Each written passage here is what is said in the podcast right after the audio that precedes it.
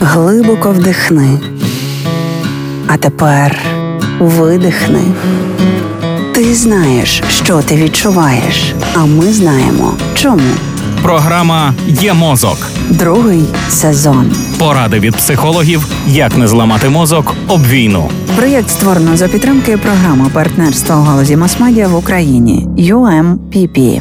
Стрес має три стадії. Про першу ми поговорили в минулій програмі. Це стадія мобілізації сил. Відбувається зміна кровозабезпечення органів, збільшується постачання кров'ю мозку, серця, м'язів, в той час як травної системи зменшується. Також е, підвищується пульс і частота дихання, змінюється і психічний стан. Людина стає більш сконцентрованою. Вся увага зосереджена на подразнику. І більшість стресових ситуацій закінчуються, чи точніше мали б закінчуватися на цьому етапі. Якщо ж ні, починається наступна стадія резистентності.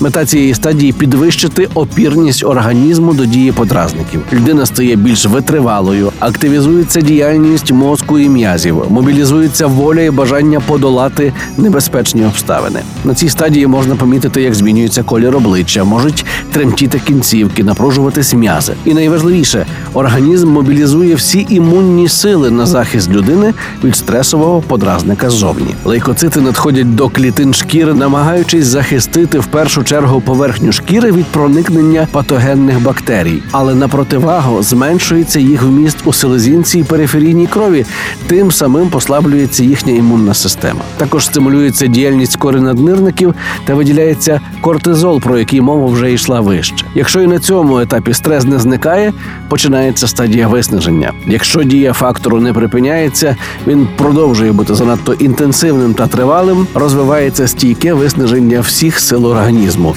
І про це ми поговоримо докладніше в наступному епізоді програми Є мозок завтра о тій самій порі.